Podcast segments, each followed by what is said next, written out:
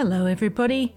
Welcome to the Field of Streams, where I, your host, Janeen McCrae, bring you the tiny thoughts that stream from my brain and present them to you as though I'm your pretty little cat who hunted and killed this little tiny dead mouse. And here it is on your doorstep, and I'm looking up at you with my little cat face and my little cat eyes, which are shiny with love and adoration, and projecting my language of, see what I get it for you, I love you, but why are you screaming? Mmm, meow. Now, I can't promise you much with these weekly nibbles, but I can promise you this I won't keep you long. Today's missive was inspired by a HuffPost Weird News of the Week piece that I read about a woman who, during the early days of pandemic lockdown in 2020, wore the same Hawaiian shirt on work Zoom calls for 264 days straight, and not one person noticed. I'm going to use a word here that is common these days in the vernacular. The word is triggering. I found this to be triggering. I have a huge problem with people that, although they're looking directly at me, don't seem to see me. I don't know if it's ignoring me exactly. It's more like I have an invisibility problem. Not sure if it's personal, but it's infuriating. And guys, I'm just here to tell you, it stings. Anyway, this episode is about that being invisible. Fun side note the header image that I originally made for the online version of this features a Zoom screenshot of a bunch of different Hawaiian patterns as the participants in the meeting, and I gave each one of those patterns a name.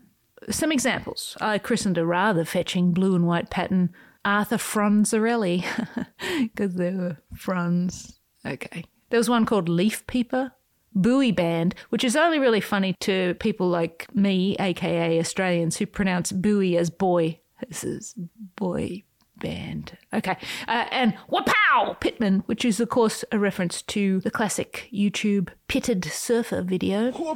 Pitted. I put a link to the original story in the description if you want to go check out some idiocy. You know, typical Janeen stuff. Anyway, the basic premise of this episode we all want to be noticed, but what do you do if you're invisible? Without any further waffling, here is the post Aloha! Is it me you're looking for? Big pulsing eye in the ink black void. This is the sun, and sun sees all. Sun sees me. There is no hiding from it, no sprinting away from the radiant lick of its hot love as it unfurls upon our earth. It springs triumphantly from behind the curvature of our mornings to chase away moon, flaring and crying out, Beat it, you lunar tick! Make way for the old solar stomper! Moon slinks and sinks away, following some ancient script as it has from that very first table read, leaving Sol to trample its morning mosaic of oranges, yellows, and reds upon humanity's canvas. Seconds dribble their sand. Sun seeks and seeps into the dark corners of our secret stashes, the nooks of our nerves, the naked skin of our beings. I see you, it croons, slithering on to greet each person in turn. I see all the rough edges of you. All seeing, all knowing, all burning. It is the sun, and sun sees me. oh, sun, why don't people notice me fully as you do? Is this the true paradox of visibility? To be looked at in life, but never truly seen? it is a puzzle for the ages. I can't tell you the number of times I've stood at a food counter or at a bar and just not been served, not been seen or registered by human eyes despite being fully present. I'll watch as everyone around me is noticed and catered to, while I'll stand there, quiet, invisible, and ignored. It makes me wonder. Ooh, and it makes me wonder. Am I simply a glitch in their matrix, a dead pixel on their screen they've learned to tune out? How can they not see me? I'm literally the only person here. Sometimes they'll scan the storefront for customers, glossing over my presence entirely before nipping out the back for a quick ciggy or whatever. Oh, sorry, they'll say upon their return. I didn't see you there. These words are such a bummer. Shh, hear that? That's the gentle drip of a non-verbal introvert collecting tears into the mason jar of her soul. Perhaps what I have just described has happened to you. does happen to you. And if so, I just wanted to take this opportunity to say two things on the subject of unintended human invisibility. One, 100% effortless visible invisibility is the superpower Marvel never talks about. And two, screw being seen. Let your work do all the talking. Let it be the lighthouse that guides blind ships to the shore of you. Some people sparkle like jewels or glint like shiny diamonds upon the sidewalk of existence. It'll really rip your knitting to observe them raging in the light, in the orgasmic ecstasy of being seen without even trying.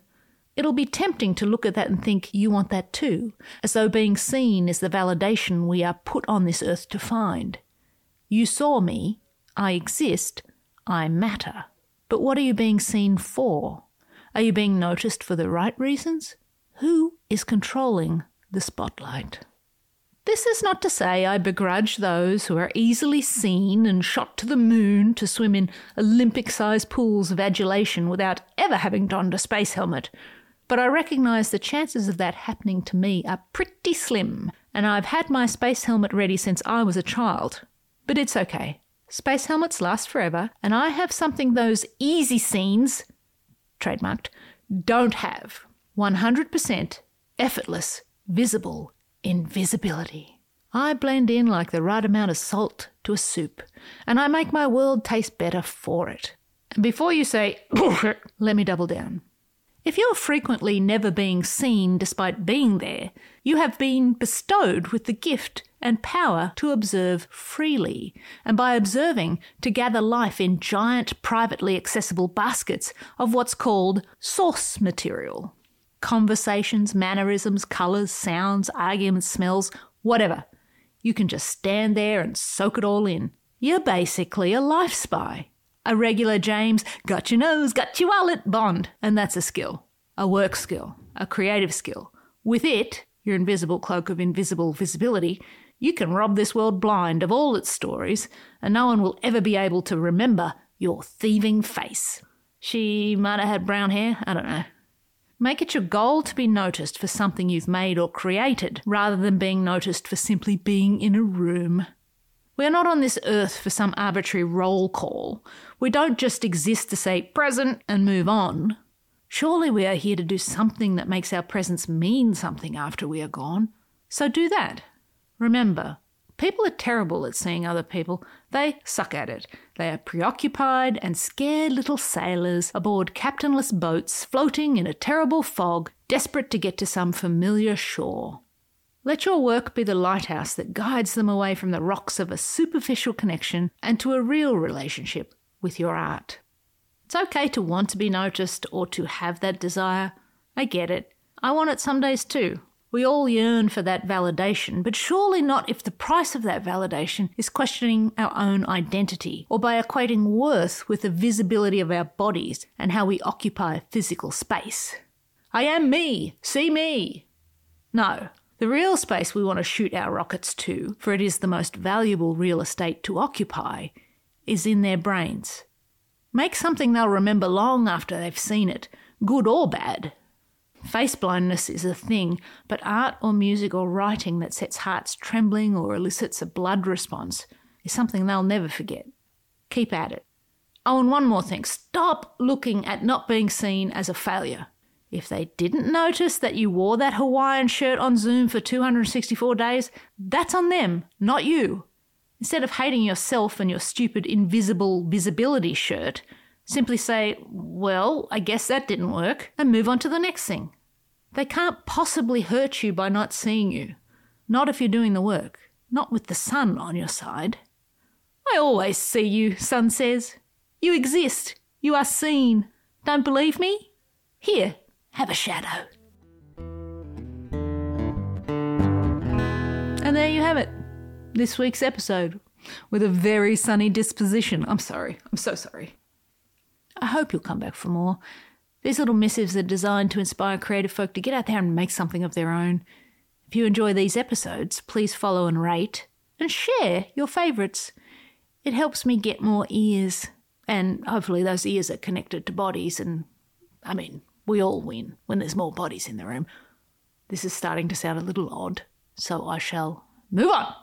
As always, until next we meet, love what you love, and I'll see you out there making stuff.